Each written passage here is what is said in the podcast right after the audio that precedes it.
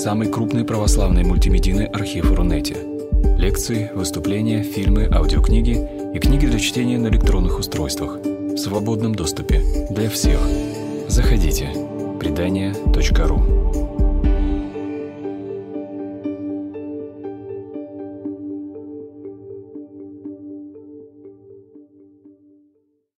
Добрый вечер, дорогие друзья! Начинаем нашу встречу в рамках лектория портала Предания.ру. Сегодня тема нашей встречи, тема насилия в Евангелии, в Библии и в нашей жизни прежде всего, поскольку Священное Писание – это всегда лишь зеркало, которое нам отражает на самом деле наше истинное лицо и ту сторону, которая остается всегда немножко в тени.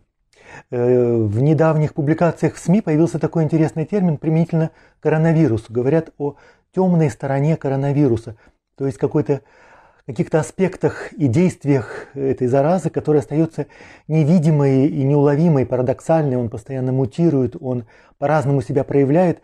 Но самое ужасное это, что оказывается гораздо больше людей являются пассивными носителями, и они являются более опасными, чем те, кто умирает от этого коронавируса. Вот, и все это а, назвали темная сторона коронавируса. И фактически сегодня речь пойдет о насилии, и это слово насилие – оно всегда превосходит все, что мы обычно говорим вот в быту, там, домашнее насилие, о чем много споров. Это какой-то вообще синоним зла, такого глобального, глубокого зла, включая его вот эту темную сторону, непроницаемую, которая остается для нас всегда неуловимой. Что касается э, насилия, то нужно понимать, что оно возникло не в христианстве, и э, не Христос первым заговорил о нем, это проблема вообще общечеловеческая. Это, к сожалению, некий аспект человеческой природы, человеческого бытия, совершенно неотъемлемый, он присущ э, нашему обществу, он присущ вообще человеку. Но когда мы говорим об этом для того, чтобы не оказаться где-то в стране теней, где нет никаких ориентиров, ни на что опереться, э, то слова Христа в конце сегодняшней встречи нам послужат каким-то ориентиром и действительно помогут не поддаваться гипнозу, потому что вот в частности зло, оно опасно тем, что оно нас гипнотизирует. Мы не понимаем, с чем мы имеем дело. У нас появляется страх, тревога, либо наоборот отрицание, но наша реакция навсегда иррациональна, и очень часто мы еще и поэтому проигрываем такое сражение. Э, очень важное замечание, то, что я сегодня буду говорить, это не научный доклад, это не университетская лекция – это не какое-то догматическое поучение, вот что христианство думает о насилии, совсем нет. Э, вообще об этой проблеме можно говорить только лишь лично, и отчасти это будет какой-то шеринг, такой братское, э, братский разговор, возможность поделиться с тем, что сам пережил, может быть, это наивно, и завтра я пойму, что это все это было очень наивно, вот, но, по крайней мере, сейчас это, мне кажется, важным и э, может оказаться полезным. Другая вещь, все, что касается насилия, как и все, что касается вообще человеческой природы, оно всегда двусмысленно. Вот э, я сказал уже об этой темной стороне, о гипнозе зла. Вот, оно настолько глубоко срослось с нами, и настолько все это неоднозначно, что говорить об этом очень трудно. В частности, со словом насилие есть и другой аспект. Например, в Евангелии есть слова, которые всегда вызывают недоумение, кто внимательно пытается слушаться в них – о том, что Царство Божие берется насилием, берется силой. То есть э, тоже нужно понимать, что в этой э, субстанции есть какая-то необходимая творческая сторона, некая энергия. И поэтому энергия – это сила, она может иметь какие-то свои разрушительные стороны, но это настолько неотъемлемо от человека, и все здесь перемешано. Ну вот, чтобы начать по порядку, то, наверное, легче все-таки начать с Адама и Евы и со Священного Писания. Еще легче начать, конечно, с хроники, потому что, когда мы открываем журнал, э, газету, то мы э, все ленты новостей просто пестрят теми или иными формами насилия, которое проявляется в мире. Некоторые из этих событий мы настолько привыкаем, обратите внимание, когда вы листаете ленту новостей, и все это так вот похоже друг на друга, вчера было примерно то же самое, позавчера то же самое, где-то убийство, где-то протесты, где-то что-то еще, коррупция. Вот. Там уже нет никаких новостей. Все это становится вот такой рутинной реальностью, каким-то фоном, но вдруг какие-то события попадают в фокус нашего внимания. И, например, сейчас, конечно, вся пресса пестрит заголовками о гибели Джорджа Флойда. Э, то, что произошло в Миннеаполисе. И сегодня это оказалось в фокусе внимания, скажем, мировой общественности. И вдруг э, волна насилия, протеста, возмущения просто проносится по разным странам. И возникает очень много интересных вопросов, потому что все это связано как-то с коронавирусом, как будто вот эта самоизоляция, карантин э, всех нас поставил какие-то жесткие рамки, и вдруг вот в этих стесненных условиях все бесы начинают выпрыгивать из табакерки один за другим, и все это можно просто наблюдать, наблюдая за окружающими, иногда за самим собой. И в этих протестах всегда очень много молодежи, очень много социально незащищенных людей. Именно поэтому э, вот этот лозунг «черная жизнь значит что-то», он очень знаковый. Он э, взрывает сознание не только африканцев, но тоже и белых людей, потому что каждый из нас в какой-то степени себя может идентифицировать с жертвой такого насилия. И э, все это превращается в такую хаотическую волну. Существует ли прямая связь между социальным страданием, потому что можно себе представить, что действительно афроамериканцы во время эпидемии не имели такой возможности э, в смысле здравоохранения, уровень жизни, они были наиболее подставлены под удар этой эпидемии, и вот из этого рождается все остальное. Отчасти да, но если внимательно смотреться, то мы увидим, что никакой прямой связи между социальным страданием и актами насилия нет. И истоки насилия нужно искать в чем-то другом. И Священное Писание, конечно же, вопрошает постоянно нас о насилии. И э, все начинается, конечно, с Евы и Адама. Я специально Э, скажу, что Ева сначала, потом Адам. И вопрос, какая черная кошка пробежала между ними. В этой истории, когда ее читают, пересказывают, всегда есть какая-то недосказанность. И когда есть в тексте недосказанность или что-то странное, или что-то слишком рутинное, это всегда привлекает внимание. За этим что-то стоит, хочется там покопаться. Они едва вышли из Эдемского сада, и вдруг возникает другое чудовищное насилие, вот эта первая смерть, который станет архетипом смерти. Каин убивает Авеля. И тоже это потрясает э, воображение того, кто вчитывается в детали, потому что имя Каин что-то говорит здесь, сама эта ситуация.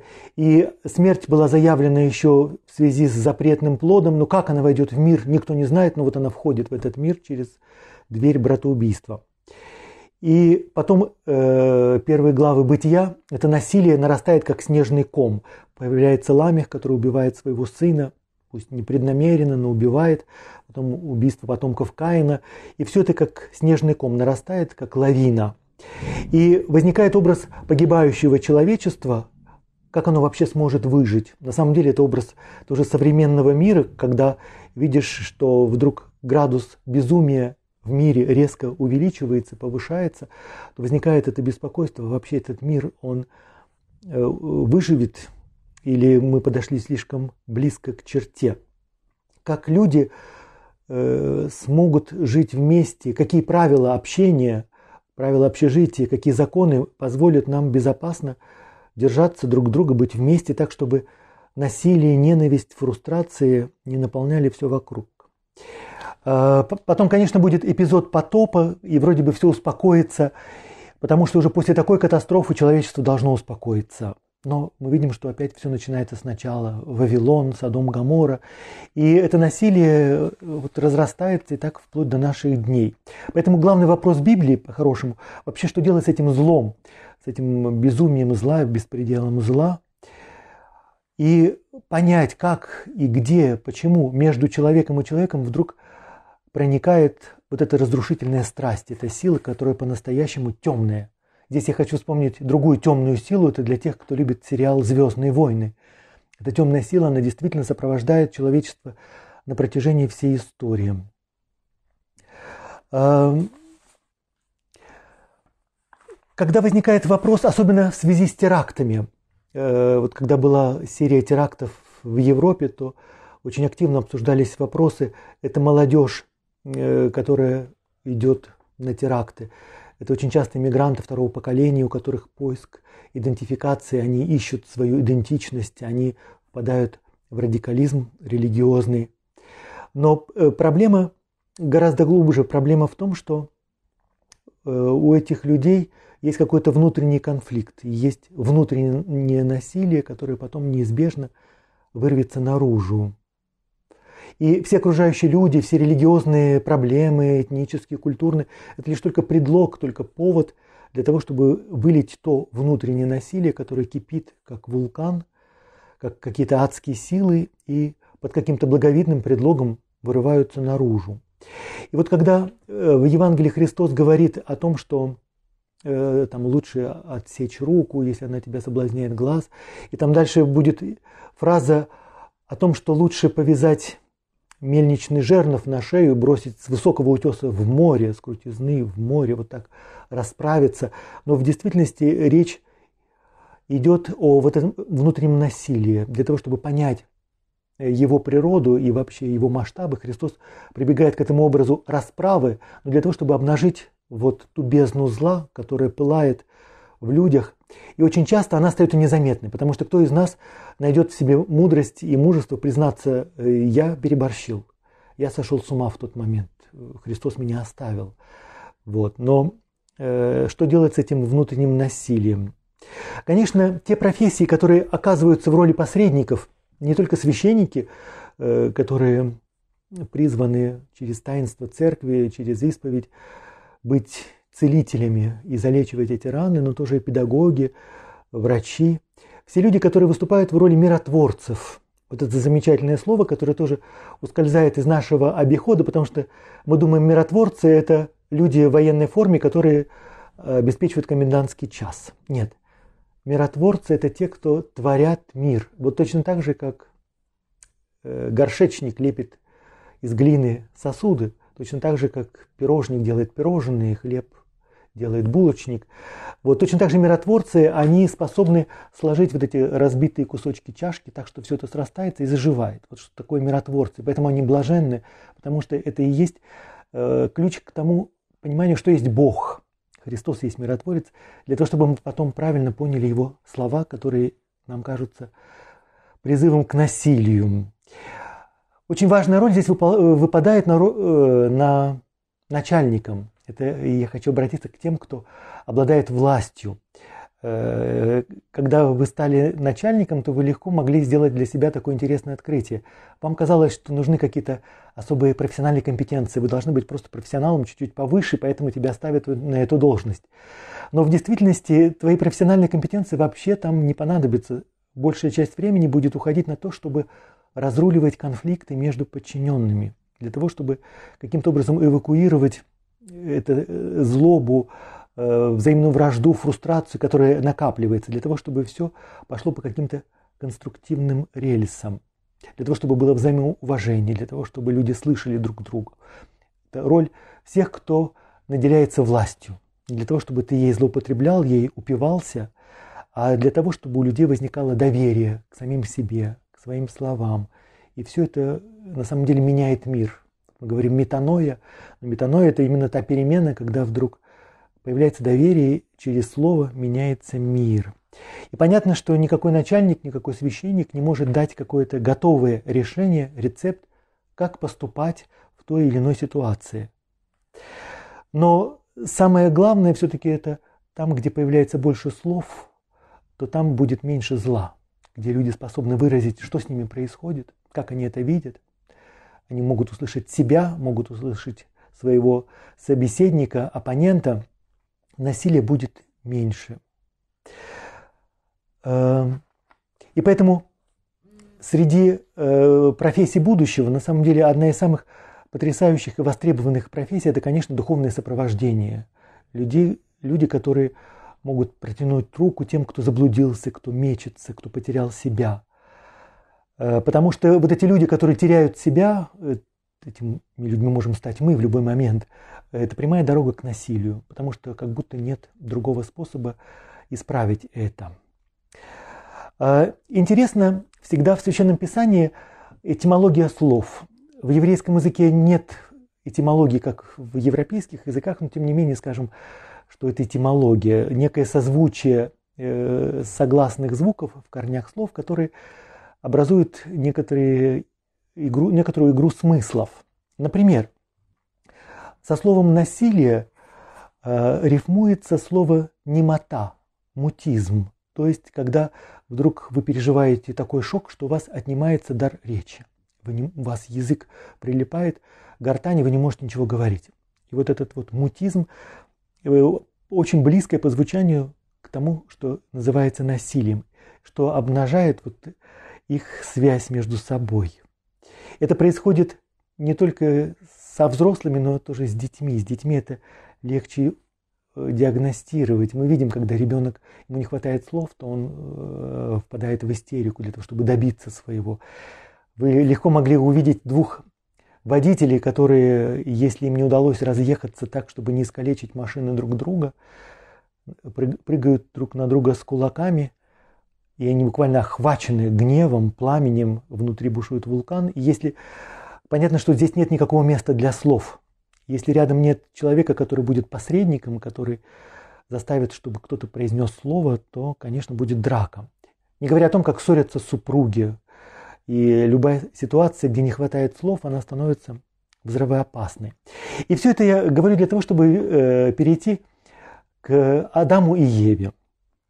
В книге «Бытия» говорится о том, что Ева, женщина, э, создается перед лицом Адама, но предлог, который там употребляется, говорится против Адама. Э, Ева против Адама. Э, пусть это вас не смущает. Наоборот, переводы, которые пытаются все это дело как-то удалить, они очень объединяют текст. Вот именно во всей двусмысленности. С одной стороны, Ева – это некое начало жизни, которое будет противоядием Э, которая сможет нейтрализовать гнев Адама, например. Поэтому она помощь, она поддержка. Там, где мужского начала не хватает или оно зашкаливает, то женщина будет уравновешивать. Поэтому Ева против Адама. То же самое она и против как антагонист. Она всегда какое-то другое, другое «я», альтер-эго Адама, который будет одновременно и помощью, и большой головной болью. И здесь есть очень интересный мидраж. Мидрашим Мидраши – это такие повествования, которые возникают в иудаизме с педагогической точки, э, педагогических целях, когда в тексте вдруг вы встречаете слово, которое звучит странно, или какую-то грамматическую ошибку, э, то, естественно, вы спотыкаетесь, и здесь нужны объяснения. И учителя очень часто изобретают какие-то легенды, истории, которые помогают эту ситуацию как-то э, просветить. Э, например, есть мидраж о том, что произошло между а, Евой и Адамом в том заветном саду, который насадил для них Господь. Сначала произошла встреча, они вместе провели фантастический момент вместе. Это было их первое свидание, самый прекрасный момент в самом прекрасном саду. Но вопрос, что происходит после? Адам счастлив как никогда и блаженно засыпает. Ева тоже счастлива, но она не может уснуть, она себе задает вопросы. И эти вопросы ей не дают покоя. Это и есть любовь, э, что теперь ее ждет после этой первой встречи, как изменится ее жизнь, потому что жизнь не может быть прежней. Может быть, она станет матерью, может быть, из нее родится новая жизнь, потому что ее имя Хава Ева, мать живущих. У нее возникают вот такие супер вопросы. О чем в это время занят Адам? Как очень часто бывает э, в семейных отношениях, он спит, его нет, этот мидраж рассказывает, что пока Адам спит и отсутствует, и не слышит вопросы Евы, именно в этот вакуум отношений вдруг внедряется этот знаменитый змей. И он говорит, как Адам, спит, все спит, а я не сплю. Я слышу твой вопрос и постараюсь тебе на него ответить. Итак, спрашивай все, что ты хочешь узнать. Змей очень хитрый. Он умеет проникнуть туда, где мужчина исчез, где он отсутствует, где нет присутствия, нет ответа. В такие ситуации всегда проникает кто-то другой, чтобы заменить собой другого, чтобы восполнить его отсутствие. И в этом мидраше тоже замечательный намек психологический о том, что женщине всегда нужен диалог. Это разница между мужчинами и женщинами. Э, женщина всегда нуждается в какой-то глубине, в которой мужчина не нуждается. там, где мужчина молчит, отсутствует, женщину начинает одолевать беспокойство, тревога. И из этого страха может возникнуть зло, насилие. Поэтому существует прямая связь между отсутствием другого и насилием. На самом деле этот вопрос о том, как э, слышат или не слышат, присутствует или не присутствует, опять же вот эта история э, с Джорджем Флойдом и история с желтыми жилетами во Франции и как много других историй, где возникает волна протестов, насилия, э, она всегда связана с тем, что власти не слышат, а люди не могут принять, что их не слышат.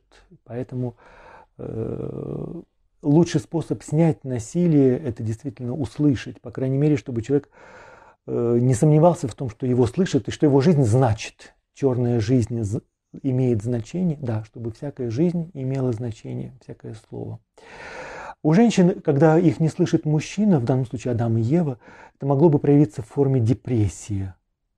А если э, человек выбирает не депрессию, то есть риск о том, что будет насилие с, в тексте есть намек на имя Каина, потому что когда Ева своему первому первенцу, который, видимо, был зачат вот в этот самый прекрасный момент в самом прекрасном саду, дает имя Каин, то есть приобретение, она там объясняет, я от Бога его приобрела. Имеется в виду, Адам, он всегда спит, его никогда нет.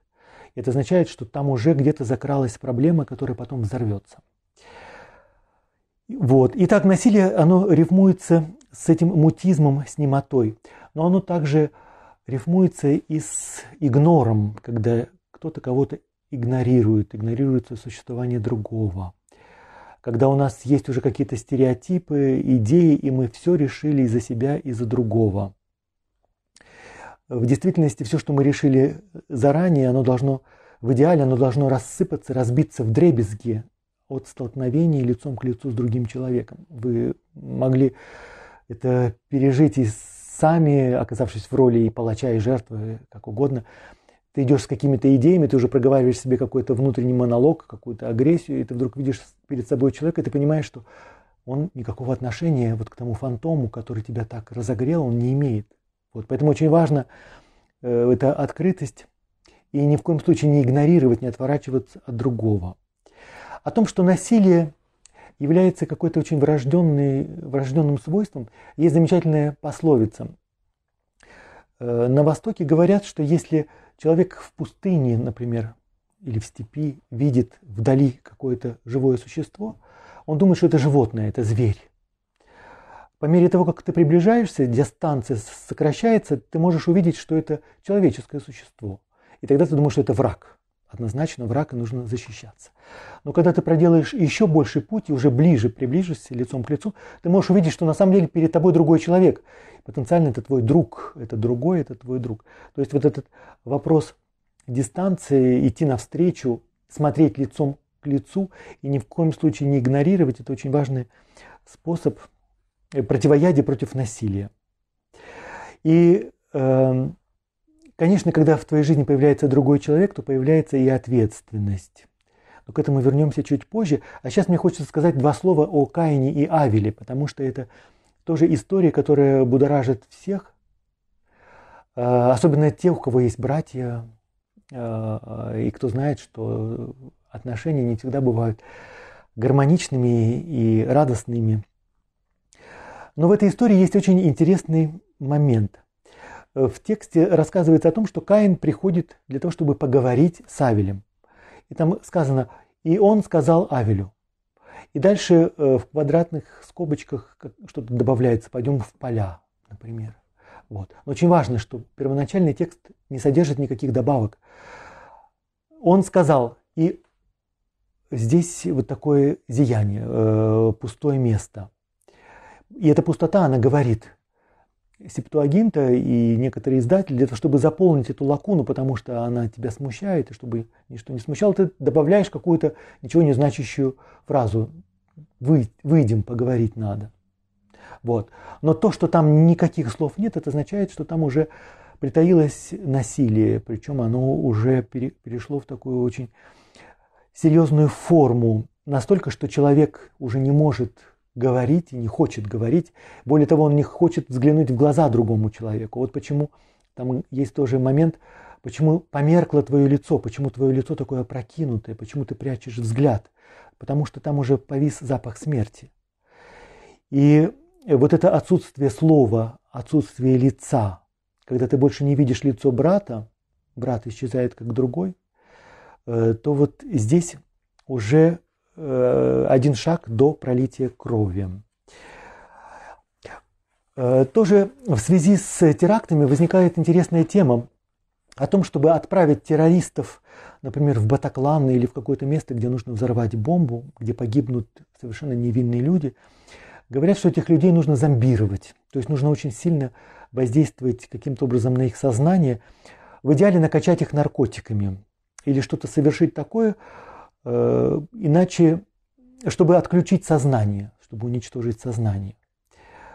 Иначе э, они не могут себя потерять. То есть нужно, чтобы человек был в таком потерянном состоянии.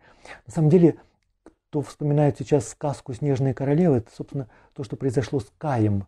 Да, его сердце, вдруг там какой-то кусочек льда в глазу, в сердце, э, какое-то сердце из кристалла, и оно перестает видеть человечность, как будто какие-то зеркальные нейроны кто-то отключил, дезактивировал. И этот человек уже может совершить теракт.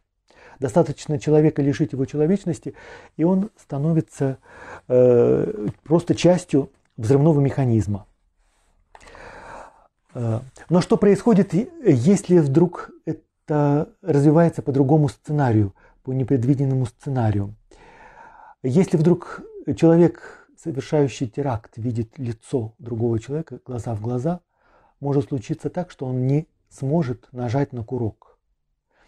И э, я хочу с вами поделиться одним сюжетом, который я видел по телевидению. Э, во Франции нашел убежище один ливанский террорист. И в какой-то момент он обращается за помощью к врачу. Правда странно, террорист, убийца вдруг обращается за помощью. Но для врача он тоже человек. Дело в том, что он уже несколько недель страдает вообще полной бессонницей. И его состояние настолько тяжелое, удручающее, что на него невозможно смотреть. И врач в этой передаче рассказывает, что с ним произошло. Этот человек подложил бомбу, подъехал на машине, привел в действие взрывное устройство, произошел взрыв, были погибшие, но ему захотелось убедиться, что все удалось. Из любопытства он возвращается на место преступления, осматривает с гордым видом все, что там он видит, и вдруг его взгляд сталкивается со взглядом умирающей женщины. Они смотрят друг другу глаза в глаза. Взгляд во взгляд. Для него это был не первый теракт, для него это вообще привычное дело. Но он совершил ошибку, потому что нельзя смотреть в глаза своим жертвам. Точно так же, как нельзя смотреть в глаза палачам. Именно э, в этот момент, может быть, произошло какое-то какая-то идентификация с этой женщиной, но его сознание не смогло этого вынести, потому что ты вдруг в другом человеке увидел человека. И даже если это столкновение длилось лишь одно мгновение, было достаточно того, чтобы этот человек потерял сон и оказался в безнадежном состоянии. Для врача это, конечно, ужасная нравственная проблема, потому что любой из нас предпочел бы оказаться в роли полицейского. Но врач, он терапевт, и поэтому Э, он как человек, как врач должен этому несчастному человеку оказать помощь. Вот, и поэтому можно предположить, если между Каином и Авелем в тот момент бы произошла встреча взглядом, то, может быть, история бы пошла совершенно по другому пути. Итак, вот главные ингредиенты насилия – это всегда мутизм, когда нет слов, и ты не хочешь говорить, и когда ты игнорируешь существование другого человека. Есть еще третий ингредиент, это, конечно, любоначалие. любоначалие вот это либидо к доминированию, э, страстное желание быть первым. Есть другая история э, в книге «Бытия», это драма Иосифа и его братьев. С этим все ясно, просто прочитайте эти главы «Бытия», либо прочитайте гениальный роман Томаса Манна, и вы поймете э, вот эту проблему насилия. Есть еще интересный, неожиданный элемент э, в еврейском языке это слово насилие тоже созвучно с другим словом, словом вдова. Очень странно. То есть здесь возникает перед нами образ какого-то обездоленного человека, совершенно уязвимого. И когда более сильный вдруг уклоняется от ответа, может возникнуть насилие. Это история Иуды и Фомари. Иуда обещал отправить к овдовевшей Фомаре третьего сына, но не выполнил своего ожидания, она ждет и оказывается обманутой, и затем обнаруживает совершенно незаурядную изобретательность, чтобы зачать от самого Иуды. И там в этом эпизоде есть несколько совершенно э, потрясающих вещей. Э, сама Фомарь молчит. И лишь только перстень должен обнаружить праведность Фомария. Но она э, ни за что не предаст позору своего тестя. Вот, потому что в иудаизме э, очень важно, э, то, что мы в христианстве, может быть, легко себе забываем, э, обесчестить другого человека – это страшнее, чем совершить прелюбодеяние либо какой-то другой грех, отнять доброе имя. Вот. Другие эпизоды насилия с Ветхим Заветом, понятно, что э, почти на каждой странице.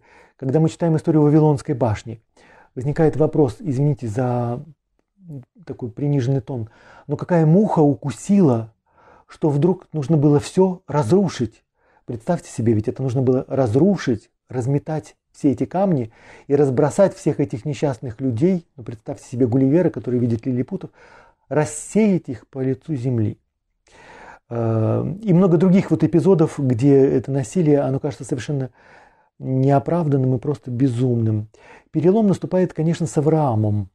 И все сцены насилия, убийства детей находят какую-то свою параллель вот в эпизоде жертвоприношения Исаака. Вавилон э, и заступничество за несчастных жителей Содома и Гаморы. И, конечно, все это лишь только предвосхищение того, что совершится с Иисусом Христом. Но уже в Аврааме мы видим фигуру человечества и человечности, как можно быть праведником для того, чтобы не погибнуть, а еще для того, чтобы все человечество стало единой семьей. Как выстоять посреди насилия, когда не остается никаких средств.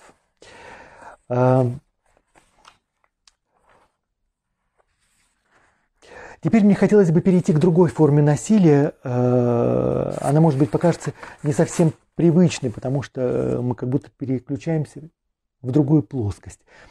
Иногда говорят о мягком насилии. Чудесное выражение, мягкое насилие. Почему бы и нет? Но э, насилие, оно всегда вызывает вопросы, недоумения и всегда очень рискованно о нем говорить. Так же, как очень рискованно говорить о грехе. Э, однажды после какой-то проповеди ко мне подошла одна наша прихожанка, довольно беспардонная дама. Вот. Какой кошмар, что вы нас всех пугаете, что рожать это больно, это совсем не больно. Я, например, ничего не почувствовала. Э, понятно, что в другой раз другая женщина вам скажет, какой ужас. Да? Но это не для того, чтобы обсуждать эту тему, кому, как и что это такое. Это просто, э, чтобы дать почувствовать, что есть какие-то темы, к которым мы прикасаемся, и это тут же взрывается. Да? Это очень взрывоопасные темы. И очень важная вещь, просто э, пусть это будет такой аксиомой э, в вашей жизни. Э, у меня такое впечатление, это мое глубокое убеждение, что Библия никогда не говорит о грехе просто так. То есть всегда, когда говорится о грехе или о насилии, это всегда какой-то перспективе, для того, чтобы показать, что Бог есть Бог, прощающий грех, Бог, который э, воскрешает умерших, Бог, который восстанавливает мир. Э, и поэтому говорить о грехе или о болезни можно только в перспективе примирения, прощения, исцеления.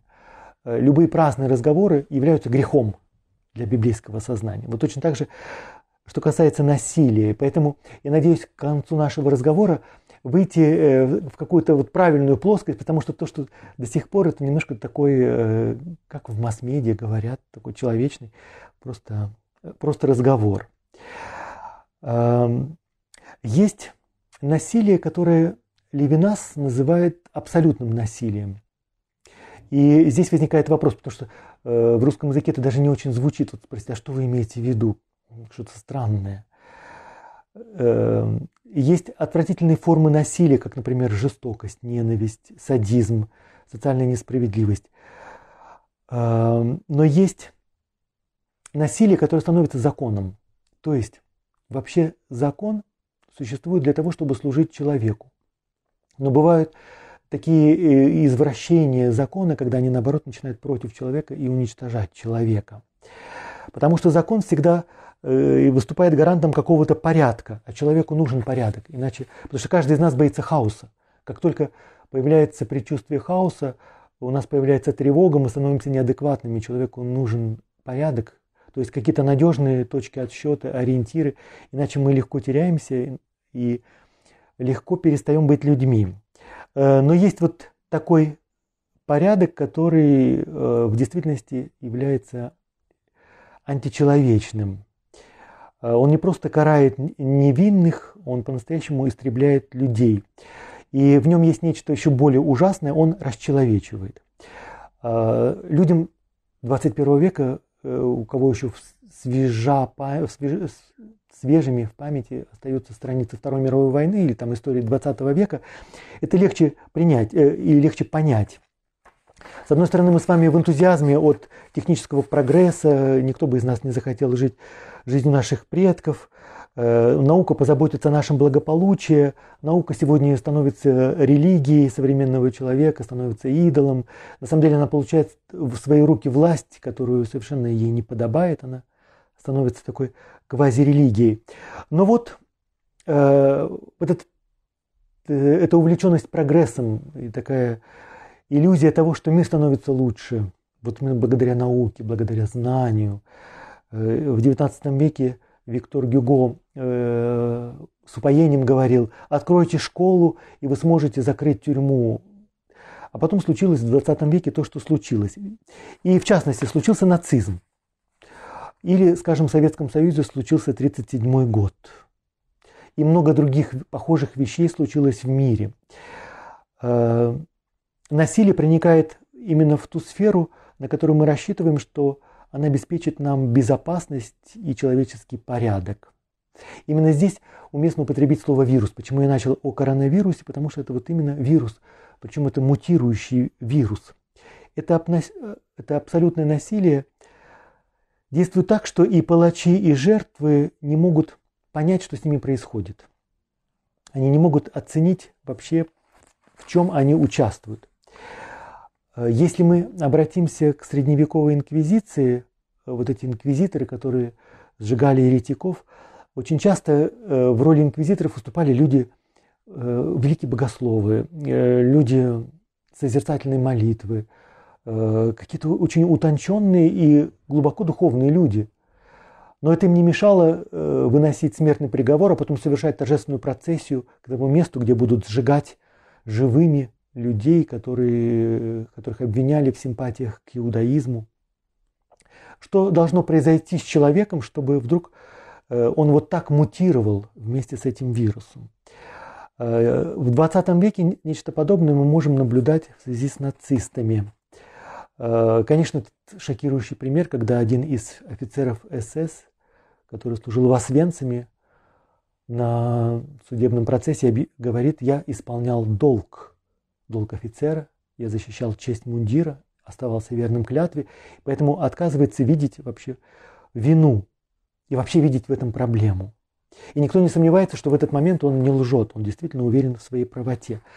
Если вы хотите услышать о том, что э, дьявол может произносить морализаторские прекрасные речи о чести, о мужестве, о верности, о добродетелях, о человеческом достоинстве, это по-настоящему отвратительно, то вот один из таких примеров это Гиммлер. Есть речи Гиммлера, где он выступает как совершенно великий моралист своего времени. Поэтому этот вирус, он становится э, очень опасен, потому что он мутирует. Э, когда ты оказываешься внутри, спустя какое-то время люди задают вопрос, как мы это не увидели. Солженицын пишет про 1937 год. Почему никому в голову не пришло крикнуть на помощь в тот момент караул? Что происходит? И это бы э, как бы разгипнотизировало всех. Этого бы можно было избежать. Но в том-то и э, фокус этого зла, что оно отключает эту способность человека оценивать и видеть добро и зло, и вообще понимать, что происходит на самом деле. Вот. Но э, это действие, оно опасно тем, что то, что было добром и должно было служить великому делу добра, на самом деле становится потом источником смерти и уничтожения. Вот я упомянул вам инквизицию, можно вспомнить религиозные войны, поскольку это нас не касается прямо, это было где-то на Западе, тоталитарная система 20 века. Но замечательный пример, мы победили нацизм в его военной мощи, то есть силой оружия, но он мутировал в другие формы, и он никуда не исчез. Почему? Потому что здесь мы сталкиваемся с тем, что э, связано со злоупотреблением властью, и это есть наивысшая форма. И вот здесь вот это абсолютное насилие, это абсолютное зло становится на самом деле расхожей монетой. Не нужно думать, что нужно быть Гиммлером или служить в СС для того, чтобы расплачиваться этой монетой со своими ближними, со своими окружающими. А, но, может быть, самое ужасное вот в этом абсолютном насилии, это, конечно, то, что оно не просто физически уничтожает, потому что нацисты постарались не просто физически уничтожить евреев, цыган, часть славян, но искоренить до конца, истребить. И это гораздо больше, то есть э, это не просто уничтожить физически, это лишить человеческого достоинства, расчеловечить, дегуманизировать. И э, злая ирония этого насилия в том, что оно одинаково дегуманизирует и жертв, и палачей. И те, и другие теряют свое человеческое, человеческое начало. По крайней мере, оно страдает.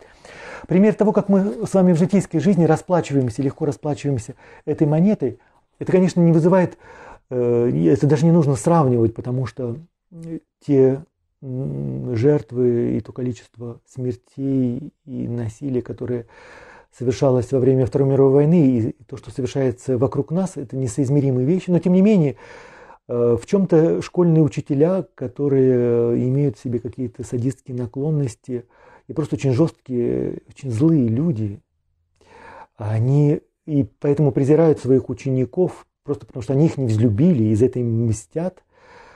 И все это остается в тени, потому что у такого учителя, конечно, есть извинения, он э, хочет дать образцовое образование, вот. но презрение остается презрением. Да, спасибо за намек. Это не только касается учителей, батюшек, но и вообще всех, кому дается какая-то власть, особенно духовная власть. Это касается иногда врачей, полицейских, э, то, что вот последние события обнажают. Это вопрос не связан, водораздел проходит не по э, списку профессии, что вот в левую колонку э, ненасильные профессии, в правую насильные. Нет, он проникает совершенно по другим э, ориентирам. Э, и искушение властью. Конечно, если вы вспомните, в чем состояло искушение Христа в пустыне, как и до этого сатана обещает Адаму и Еве, также и Христу, он обещает какое-то фантастическое счастье но в действительности его слово обернется лишь смертью. И в пустыне э, сатана говорит Христу, он искушает его. Вот я поставлю тебя господином, владыкой, императором всего мира. Я дам тебе власть над всеми народами. Разумеется, сама эта деспотическая власть будет абсолютным насилием, это будет сатанинская власть. Фактически он предлагает Христу стать инструментом этого насилия. Эм, и поэтому, когда вас просят, в чем состоят три искушения в пустыне, это очень легко. Во-первых, власть. Во-вторых, власть. В-третьих, власть. И то, и другое. Э, Все это э, некая единая реальность, которая может обернуться вот таким злом. Еще э, важная деталь. Вот когда говорят зверство, зверство, особенно когда говорят люди, которые совершают зверство э, немножко по другим соусам, то мне всегда хочется поправить э, все, что о чем идет речь, это превосходит любые зверства, это превосходит животное начало, потому что в животном мире таких вещей не встречается. Вот почему я вспомнил здесь сатану, потому что это именно дьявольское начало, дьявольские вещи. Это не животные вещи, это гораздо хуже. И здесь опять такая перекличка с тем, что чуть выше говорил, чем отличается человек от животного. Понятно, что у нас есть животные потребности, И мы живем какой-то биологической жизнью. Человек это тоже какое-то, пусть социальное, но все-таки животное, которое живет Э, э, биологическими потребностями, нуждами, их нужно удовлетворять. Но то, как мы едим, как мы оправляем эти э, нужды, то, как мы передвигаемся, нас отличает от животных. И прежде всего нас отличает дар слова. Я говорил выше там, о слове. И слово нам дает возможность услышать себе подобных, возможность услышать самих себя и озвучить себя. И этим человек принципиально отличается от животного. Вот. Но дьявол как раз проникает именно вот в эту способность, разумную способность, словесную способность. И там э, все искажается, либо дезактивируется, и вот начинается вот то, что можно назвать абсолютным насилием. Э, ведь фабрики смерти, которые делали, э, которые строили нацисты, Обратите внимание, это выражение фабрика, то есть э, все достижения техники, прогресса ты можешь поставить на службу своей цели.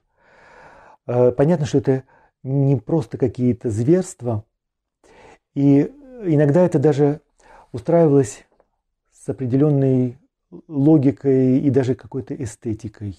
Но в действительности это было именно шуа, э, разрушение, полное уничтожение.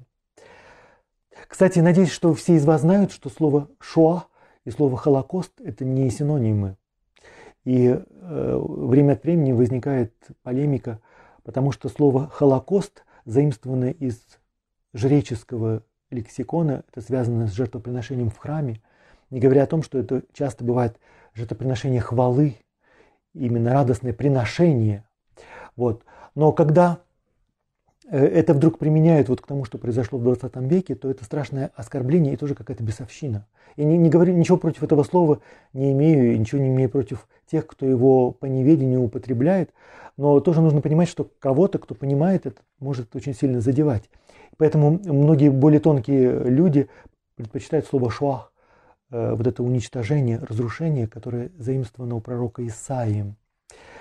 Э, и Э, следствие всегда таких вещей – это то, что люди, которые возвращаются из таких мест, где они столкнулись с абсолютным насилием, они не могут об этом говорить. На самом деле, любой из вас мог оказаться в таких обстоятельствах, ну, в каком-то очень жестком столкновении, э, в каком-то пыли страстей, что потом ты даже не можешь восстановить точно, что происходило. Настолько все это зашкаливало, что твой ум был отключен в этот момент. И тем более очень трудно об этом говорить и это озвучить. И на самом деле в 20 веке это уже началось уже после э, Первой мировой войны. Там тоже были такие ужасы, после которых никто не хотел вспоминать. То же самое после лагерей. Многие люди с большим трудом начали говорить об этом, но совсем не сразу. А, и вот это поколение людей, которые прошли через это абсолютное зло, для христианской проповеди это совершенно уникальный случай. Мне сейчас на ум приходит э, один э, великий пастырь, э, который ну, пережил все эти ужасы Шуах. И он рассказывает о том, что такое заповеди блаженства. Мы с вами привыкли заповеди блаженства. Но как только произносится слово заповедь, то сразу все помещается в какие-то рамки, которые абсолютно нейтрализуют все остальное. Вот. Но в том-то и дело, что это никакие не заповеди. Разве может быть Э, заповедь быть нищим или там, э, чтобы тебя репрессировали, или обязательно потерять всех родных плачущие, да, это те, кто скорбят. Вот, что это за заповедь, как это можно назвать заповедью? И что это за изверг, извращенец, который дает такие заповеди? Мы как будто оказываемся лицом к лицу с Богом перверсным. Но на самом деле не Бог перверсный, перверсные люди, которые, не задумываясь, вот, э, как бы фабрикуют такие э, репрезентации этого Бога. Да, и этот человек говорит о блаженствах. Для того, чтобы вообще это как-то э, могло ожить, он говорит, что у него после войны было ощущение, что ну, война тебя настолько опалила, что ты уже никогда не сможешь стать нормальным человеком. Он совершает паломничество, идет пешком через поля, через леса, просто чтобы побыть наедине с самим собой. И он об этом рассказывает потом спустя много лет, он долго молчал об этом. А, в какой-то момент он даже себе говорит, ну посмотри на себя в зеркало, ведь ты больше даже никогда не сможешь улыбнуться. после того, что ты видел. Все кончено. И он говорит, что в этот момент он вдруг услышал, что такое блаженство. Что Христос обещает какое-то счастье, какую-то радость, какую-то полноту жизни, которая сильнее всего то, того абсолютного зла и всего того шока, который э, в сердце человека, в нашем сознании рождает абсолютное зло. Это единственное обещание, он говорит, которое меня никогда не обмануло. И на самом деле в тот момент воскресило к жизни. Вот что такое блаженство. Это слово жизни, это слово Христа. Это может быть какие-то его качества самого Христа, э, которые обладают вот этой силой, воскрешающей силой. Но если мы это превращаем в закон Божий, в заповедь блаженства, я с большим уважением отношусь э, ко всем законникам. Вот. Но к тем, кто хочет услышать что-то большее, вот я приглашаю самим вслушаться в интонации Христа. Итак, мы мало-помалу приближаемся э, к, к тому э, казусу Иисуса Христа и абсолютное зло. Эм, да, еще где проявляется насилие в современном мире, вот это абсолютное насилие, конечно, э, не нужно думать, что я там пессимист, или я вижу только мрачную сторону всего. Нет, я вполне себе, надеюсь, реалист. Вот. Но где, например, я вижу э, проявление, и ковид это тоже обнажил очень многие такие вещи, как вот э, так, точно так же, как и финансовый кризис, экологический кризис, все кризисы, которые... Это оборотная сторона вот этого абсолютного зла. То, что старший брат, Brother. Э, сегодня, включая телевизор, мы с вами не видим Big Brother. Но на самом деле, когда мы включаем телевизор и видим рекламу, или мы видим повсюду рекламные щиты, на самом деле это тоже Big Brother. Он думаете, э, что вам отражает? Он отражает ваш образ, ваше альтер-эго, которое инфицировано уже вожделением, неутолимой жаждой покупок. Потому что, посмотрев это, люди идут и тратят деньги. На это и рассчитано. Вот, просто как маленький пример того, как этот вирус может мутировать. И после великих идеологий 20 века он просто действует тем, что он льстит человеку. И тем самым немножко нас дегуманизирует тоже. Как с этим бороться? Э, может быть, кто-то скажет, ну, нужно выйти на улицу, устроить революцию. Обратите внимание, что никакая революция не избавила ни разу никого от насилия. Э, никакая революция нас не поместит в новую социальную систему, которая была бы вакцинирована от этого вируса. Наоборот, это обернется еще большим насилием, просто этот вирус мутирует. Э, итак, фигура Христа. Э, Ринан говорит о том, что Христос это такой нежный мечтатель из Галилеи. Такой розовый, сладкий, сладенький, слащавый Иисус Христос. И нам тоже кажется очень часто, что христианство, вот оно такое добродушное, мягкое, нежное, все кругом братья, Иисус Христос наш брат, Бог любит тебя, кругом э, смирение, любовь, все покрывает любовь. Да, но при этом э, этот же человек говорит э, о том, что он пришел в мир не для того, чтобы принести мир, но для того, чтобы принести меч. То, что он не изводит огонь. Это Матфей 10 глава и Лука 12.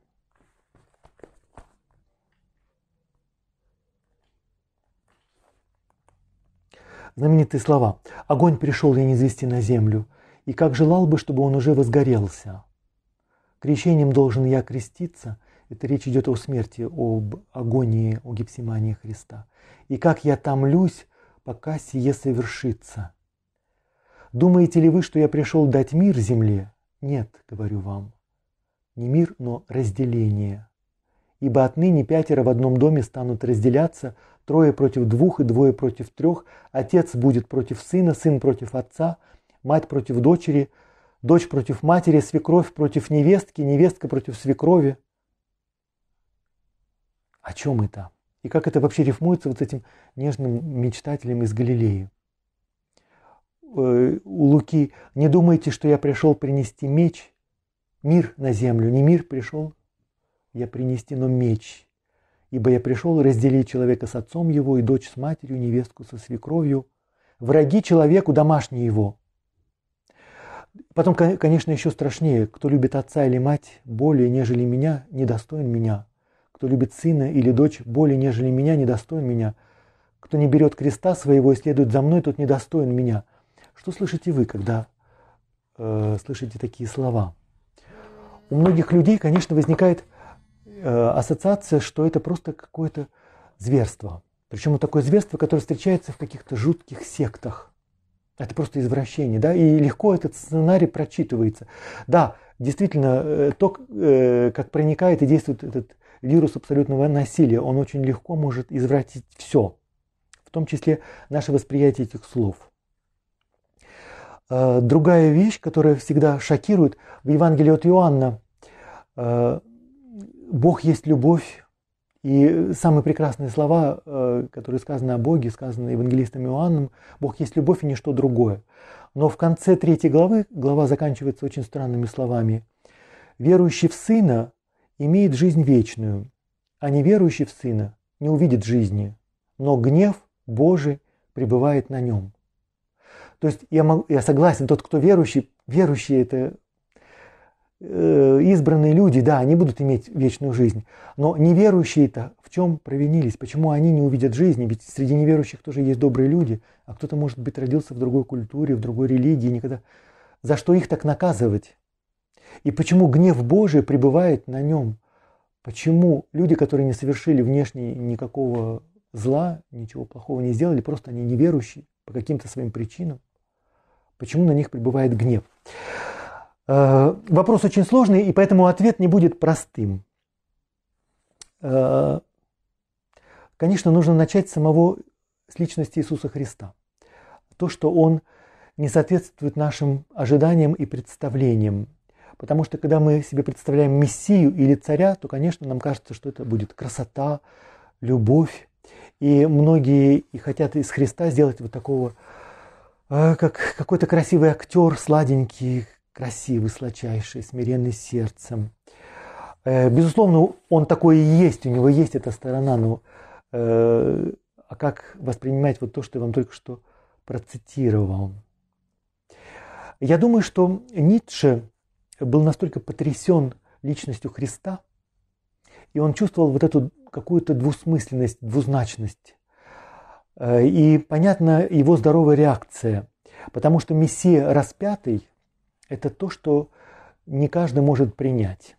И не торопитесь думать, что вы это легко можете принять. Потому что не нужно думать, многие христиане думают, что они больше христиане, чем апостолы. Представьте себе, что апостолы не могут принять. Э, помните, э, Петр исповедует Христа, а потом следом э, Христос говорит о том, что его ждет в Иерусалиме, зачем они туда идут.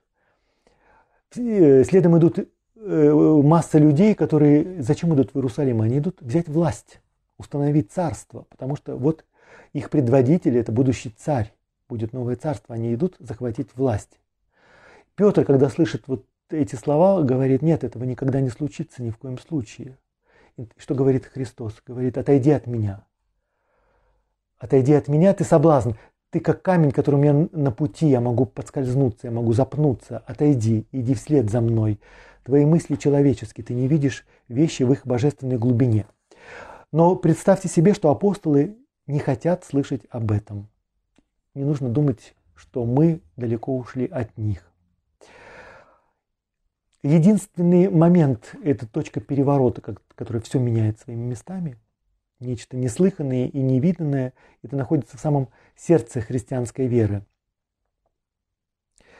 Это э, Христос в Гефсимании человек, который оказывается всецело во власти абсолютного насилия, абсолютного зла. Представьте себе, что его палачи проделали огромный труд. Я вам э, вспоминал нацистов, там не просто для красного словца, а для того, чтобы э, ярче представить, что происходит со Христом, что с ним делают римляне.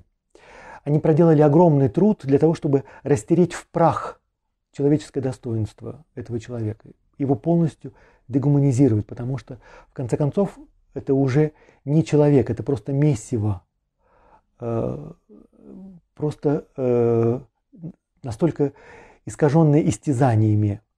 И он будет не просто казнен, он будет распят между двух бандитов-боевиков каким-то совершенно немыслимым образом. На него плюют, издеваются, избивают, уничижают э, совершенно немыслимым образом. И теперь этот человек в терновом венце, истекающий кровью, это видимый образ, то есть икона, идеальная икона невидимого Бога. Икона, то есть истина, откровение этого Бога, который для нас Бог гнева. И тогда становится понятным, почему Бог становится Богом гнева. Он становится таковым для тех, кто оказывается во власти, кто становится инструментом абсолютного зла, абсолютного насилия. Какова будет реакция Бога? Не потому, что он зол, а потому что такова логика. Этот вирус, этот коронавирус именно так действует. И здесь э, какие-то другие розовые категории просто вносятся за скобки, потому что им нет места. Э, человек оказывается во власти абсолютного насилия, и в этот момент он видит Бога как Бога гнева. Поэтому э, очень трудно услышать вот эти слова о насилии, которые произносит Христос, именно в том ключе, в котором он их произносит. Вот. И в действительности тогда мы видим, что гефсиманская агония – это родовые схватки, рождается новое человечество. И очень важно, это новое человечество будет вакцинировано против насилия.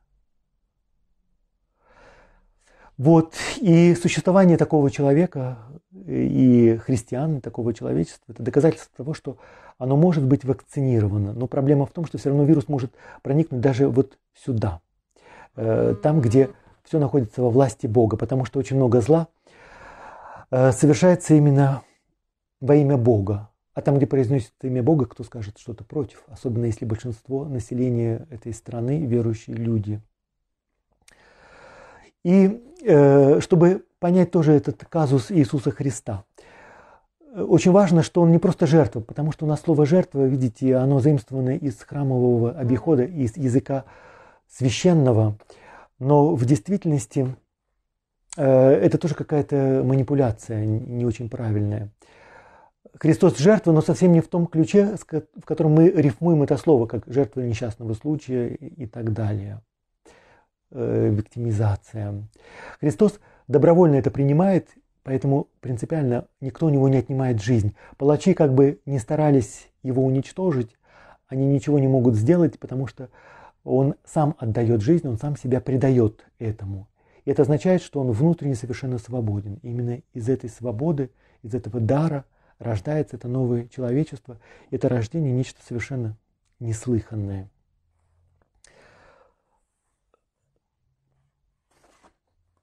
Да, о том, как в церкви, э, какие формы насилия мы можем встретить в церкви. Э, как это ни странно и парадоксально, самые чудовищные проявления насилия я встречал, э, сталкиваясь с людьми сладчайшими, которые, ну, как говорят, добренькие. Но вот для них Бог есть любовь, и у них на лице такая слащавость. И эти люди способны на самые невероятные формы зла как бы не хочу ни с кем сводить счеты, называть имена, я просто вас предостерегаю, да вы, может быть, и сами видели, что именно во имя Иисуса сладчайшего и кратчайшего и любвеобильного почему-то совершается самое чудовищное злое насилие. Эм. Поэтому если сегодня э, меня спросят, какое есть противоядие от этого вируса, то мне кажется, э, ответ в слове агапы, то слово, которое употребляет Христос, обозначая какую-то тайну любви, которая существует внутри Бога, которая изливается на творение. Это именно пространство э, какого-то безопасного сосуществования, где человек может оказаться безопасным друг для друга. Вот такая функциональная семья, где братьям хватает места для всех, где такой прекрасный идеал коммунизма, где условия, где свобода становится необходимым условием свободы других. Это такой научный, научный марксизм, все это прекрасно, мы знаем, чем это обернулось, но э, все-таки и Евангелие, и блаженство, и Иисус Христос воскресший, и воскресение Христа оставляет вот открытым эту дверь, э, через которую рождается вот это новое человечество – вакцинированная против этого чудовищного вируса. Понятно, что никакая ни наука, ни социальный прогресс, ни религия как таковая сама по себе не может служить здесь никакой защитой и панацеей. Э, это, собственно, все, что я хотел сказать по сути. Если есть какие-то вопросы, то мы можем перейти к режиму обсуждения. Да, Бог, сокрушающий бедро Иакову. Э, это совершенно удивительная вещь. Э, этот эпизод получил какое-то колоссальное количество толкований, в том числе вот таких психологических, психоаналитических. Вот. Мне сейчас на ум, конечно, приходит образ такой священной раны, потому что, и действительно это священная рана, э, образ того, что Иаков выходит победителем из этой битвы, но на самом деле он потерпел поражение, потому что он ранен, и эта рана у него будет болеть всю жизнь. Но одновременно эта рана будет его благословением. И я как бы э, не объясняю все, что там э, в промежутке находится, почему это благословение, почему это так важно было для... и остается важным в памяти народа Божия. Вот та первая встреча с таинственным незнакомцем, это тоже тайна жизни – который показывает эту двусмысленность насилия. С одной стороны, жизнь – это такая радостная и приятная жизнь, но жизнь в каких-то своих, в каких-то своих энергиях имеет э, смертоносную силу для человека. Человек не может вместить ее. Поэтому это борьба Иакова с незнакомцем, совершенно изумительный сюжет. Можно предположить, что Яков борется самим собой, это какой-то его двойник, его альтер-эго – потому что он переступает очень важный рубеж, как некую инициацию. Он возвращается в землю обетованную, как вор, поэтому сталкивается с чем-то, и нужно, он должен родиться новым человеком. Он получает новое имя. Но об этом эпизоде лучше отдельную лекцию прочитать. Он заслуживает того. Эм, главное, что в этом эпизоде непонятно, кто победитель, кто потерпевший вероятно, и тот, и другой потерпевший, и тот, и другой победитель. А, потому что вроде бы Яков говорит, назови твое имя, этот незнакомец отказывает назвать, но он дает Иакову новое имя, которое в действительности будет отражением э, имени незнакомца. То есть Яков получит новое имя, и тем самым э, он увидит Бога лицом к лицу и познает, с кем он имел дело. Поэтому как бы отдельная тема, надеюсь, когда-нибудь поговорим. Почему мы можем стесняться Агапы? А, нет, я не думаю, что это нужно стесняться. Наоборот, это, э, это нужно ценить там, где это есть.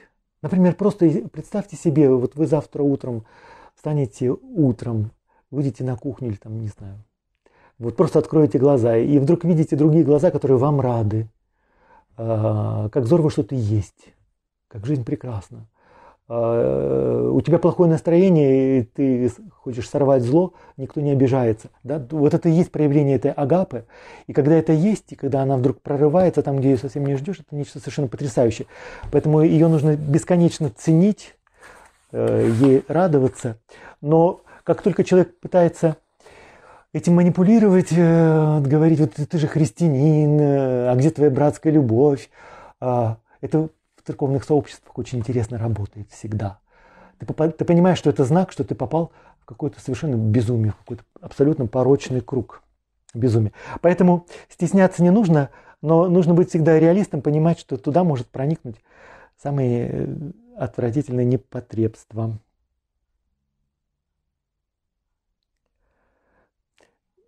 Примеры мягкого насилия это я в следующей лекции приведу. Если мы в сладчайших видим зло, Господь ведь тоже видит и воздаст. Понимаете, мне трудно говорить о том, как воздает Бог. Э, впрочем, э, в скобках э, скажу очень важную вещь для меня. Вообще о Боге говорить очень трудно, потому что нужно понимать, что мы, Он бесконечно превосходит все, что мы можем себе о Нем представить, все, что наш язык может вместить. Э, он сам себя иногда может открыть в каких-то проявлениях, которые будут доступны нашему пониманию, разумению. Нужно всегда быть Когда мы говорим о Боге, нужно вообще оказаться на самом дне бездны. Просто представьте себе жерло вулкана или бездны какой-то, пучины морской, и вы там на самом дне смирения. Вот, насколько мы не можем себе представить. Поэтому, как Бог видит зло, э, и как Он тем более воздаст за него. Кстати, здесь вот касаемся вот этой темы Бога перверсного, э, потому что уже однажды я видел, я, никого не критикую, просто э, я хочу озвучить вопрос, который у меня родился. Молодежная тусовка. Ну вот есть очень такой вирусный ролик э, о том, как Бог так возлюбил мир, что послал Сына Своего Единородного. И там дальше идет сюжет про стрелочника на железной дороге, который э, жертвует своим сыном для того, чтобы спасти. И там очень красиво показаны лица этих людей в вагоне, этого мальчика, для того, чтобы понять, вот как же он сможет ли он... Э, вот. Э, но любой родитель не захочет принять вот такую версию вот этой милости любви отца Бога Отца, потому что мы переворачиваем вот эти слова евангелиста Иоанна в такую бытовую историю, которая, конечно, нас очень сильно переворачивает. Там в зале сидели, рыдали. Молодые люди, э, достаточно крепкие нервы, все, но там сидели люди, всхлипывали, настолько это давит на психику. Насколько это оправданно, я не, не берусь судить. Ничего плохого в этом нет, просто что э, возникает образ Бога перверсного, потому что представить себе, что Бог настолько настолько мелочный, что э, он зациклен на ошибках, шалостях э, своих детей, потому что наше зло, даже как то абсолютное зло, которое мы совершаем, оно, как его видит Христос. Кстати, вопрос, как видит Бог, да, получили ответ. Последние слова он говорит, отче, прости им, они не ведают, что творят. Прости им, они не ведают, что творят можно сказать, да, он не может по-человечески простить, поэтому вот он передает Богу, вот если ты можешь, то ты прости, я не могу и не берусь, но вот ты прости. А, и это очень глубокий и болезненный вопрос, кто имеет власть и право прощать или не прощать. Да, но эти слова, которые произносит Христос, представьте себе, это слова любого терапевта. Я сегодня вспоминал не зря эту историю человека, который пытается исправить, исцелить Э, террориста. Хотя, казалось бы, ну что, туда ему и дорога. Разве это не воздаяние Бога, что вот он потерял бессонницу? Любой, тера... Э, любой терапевт скажет, прости им, они не ведают, что творят, для того, чтобы спасти. Вот, и представить себе, что Бог этот вот такой отец, у которого в семье кто-то что-то нашалил, и он выбирает самого невинного и самого слабого и прекрасного из всех и говорит, а вот теперь ты будешь платить за всех ты за всех расплачешься. Понятно, что мы оказываемся совершенно в других категориях. Поэтому, как Бог воздает и как Он это видит, вот, отче, прости, им не ведают, что творят, э, это может сказать только Бог. Э, вот ответ, косвенный ответ на этот вопрос. Извините, что я вам не даю прямого ответа, как я не люблю вообще прямых ответов и э, рецептов. А, почему Бог допускает зло? Да, это очень чудесная э, вся эта дребедень, простите, прекрасная философия и все остальное. Только там есть очень тонкая подмена. Это называется теодицея. Этот вопрос, который очень точно поставил Лейбниц, э, и в Библии он уже поставлен, как примирить. Это кризис Вавилонского плена, потому что для народа, который оказался вдруг в плену, в изгнании, большой вопрос, а где Бог? И что он, что, что случилось? Может быть, ничего и не было, да? Как э, совместить Бог и зло? Либо Бог не всесилен, либо он не благ. А если и то, и другое, то все эти э, части уравнения не, не, складываются в единое целое. Но обратите внимание, слово теодицея означает оправдание Бога. Как будто Бог что-то э, в чем-то провинился, и мы пытаемся его оправдать. Он оказался на скамье подсудимых, и вот вдруг кто-то выступает в роли адвокатов.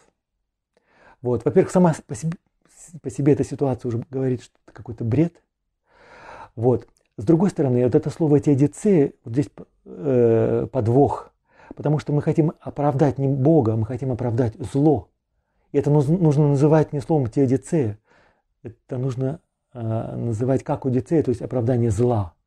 Вот. Поэтому сама постановка этого вопроса, я думаю, что это великое изобретение дьявола. Сама вот это совершенно изумительное э, с точки зрения логики э, формулировка вопроса, которая приводит к короткому замыканию, полному коллапсу философской мысли. Поэтому говорят, теодицея – это конец философии. По ту сторону того, что человеческий разум может вместить. Вот, поэтому аргумент атеистов, почему Бог допускает зло. Э, от того, что в мире существует зло, а я поэтому атеист, никакой логики нет. Вот.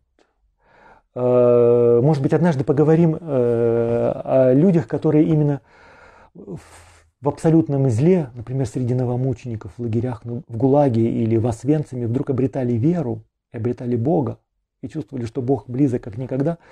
Вот это э, лучший ответ вот этим наивным атеистам. О том, что у Бога две ипостаси. И любовь и меч. А, да, очень хорошо, спасибо, Ксения, за этот вопрос, потому что я как раз хотел сказать о мече. Э, потому что я внутренне сопротивляюсь этой фразе. Я не, не могу сказать, что она вот льстит моему, моему эго. Потому что я не хочу, чтобы меня мечом рассекали. Слово Божие – это как обоюдоострый меч, он рассекает тебя. Потому что я целый, и мне хорошо, вот как я есть. У меня бывают угрызения совести, но я не хочу, чтобы меня рассекали. Поэтому что это за любовь, которая рассекает? И, конечно, здесь мне на ум приходит образ скальпель, хирургический скальпель. И в руках хирурга это замечательная вещь. Пусть он у меня отсечет то, что он должен отсечь. Иначе я могу умереть. Если э, ради жизни от меня что-то отсекают, от, прежде всего от моего эго, вот эту, допустим, способность обижаться, ревновать, злиться – Э, пусть у меня кто-нибудь отсечет, я буду только благодарен за это. Поэтому э, действительно этот меч обоюдоострый, который принес Бог на землю, и этот огонь, э, конечно, это тот огонь, который как лазерный луч поражает злую опухоль. Это меч, который отсекает и поэтому, да, я принес разделение. Нам кажется, что вот разделение между людьми, по крайней мере, так вот в Евангелии сказано, мы понимаем буквально между отцом и сыном, между Павликом Морозовым и там старшим Морозовым. Но э, где происходит разделение? Просто примите как аксиому. Разделение происходит между жизнью и смертью, между живыми и мертвыми. И теперь вы можете легко себе представить, что есть живые, э, которые умирают, и почти мертвы.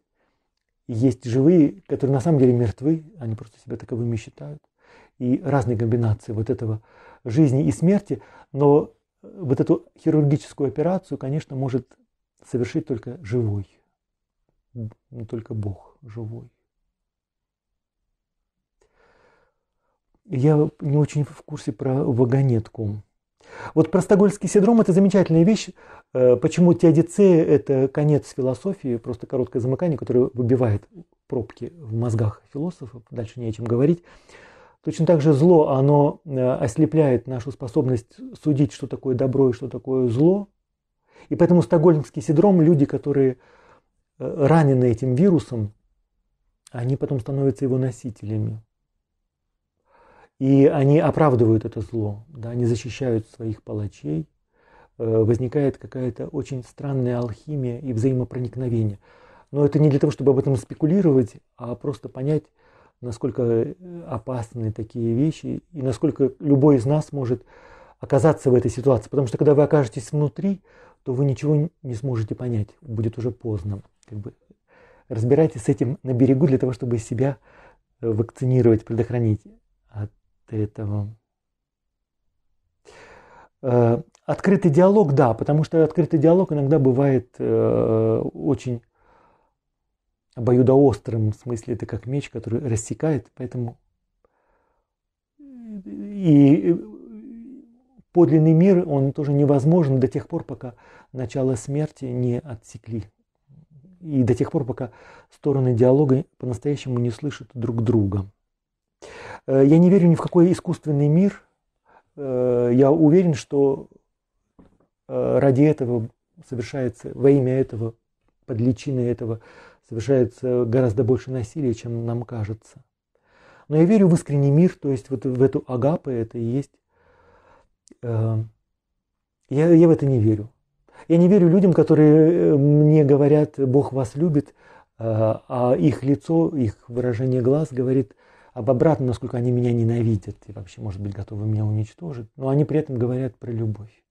Под видом искусственный мир э, я предпочитаю лучше добрую ссору в том смысле, что э, просто нужно разойтись по сторонам для того, чтобы не обманывать друг друга до тех пор, пока э, каким-то образом вот этот инкубационный период не закончится. И... Так. Ну что, замечательно. Вопросы все закончились, по крайней мере, я их больше не вижу.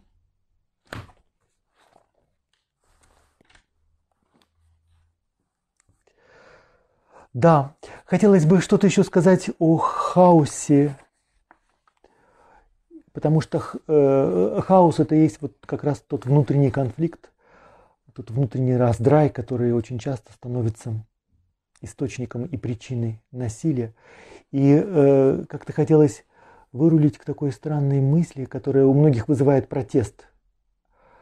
Э, отец Виктор Мамонтов в проповедях иногда повторял, что Бог любит и Сталина, и Гитлера, и тех людей, которых мы не можем принять, которых мы демонизируем, мы считаем носителями абсолютного зла. Э, другую фразу о том, что э, если внимательно вслушаться и всмотреться в Гитлера, потому что просто абсолютное зло у нас вышибает пробки. Но тот, кто наберется в себе смирение и проникнет, то он там может услышать плач несчастного мальчика. Вот, как бы э, тоже вот эта евангельская мудрость и то, что принес с собой Христос, оно нам дает удивительные инструменты слышать, слушать, э, которые единственное, что по-настоящему может нас вакцинировать вот, поэтому пусть Господь вас сохранит от всех, от всех таких напастей, а если вы окажетесь внутри, чтобы Он вас сохранил в здравом уме и сохранил вашу жизнь и всех ваших близких. Вот, на этом я с вами прощаюсь. Мы с вами были в лектории портала предания.ру. Это замечательный медиапортал, одна из лучших медиабиблиотек по философии, христианству. И одновременно это э, проект благотворительный, и посетив этот сайт, вы можете увидеть очень много замечательных, удивительных дел, которые совершаются на деньги, на пожертвования посетителей портала, и можете принять в этом тоже участие. Тем самым, э, может быть, это внесет какую-то лепту в окончательную победу над всяким злом и всем, что нам причиняет боль и страдания в этом мире. Вот я с вами прощаюсь. Всего-всего вам доброго. До свидания.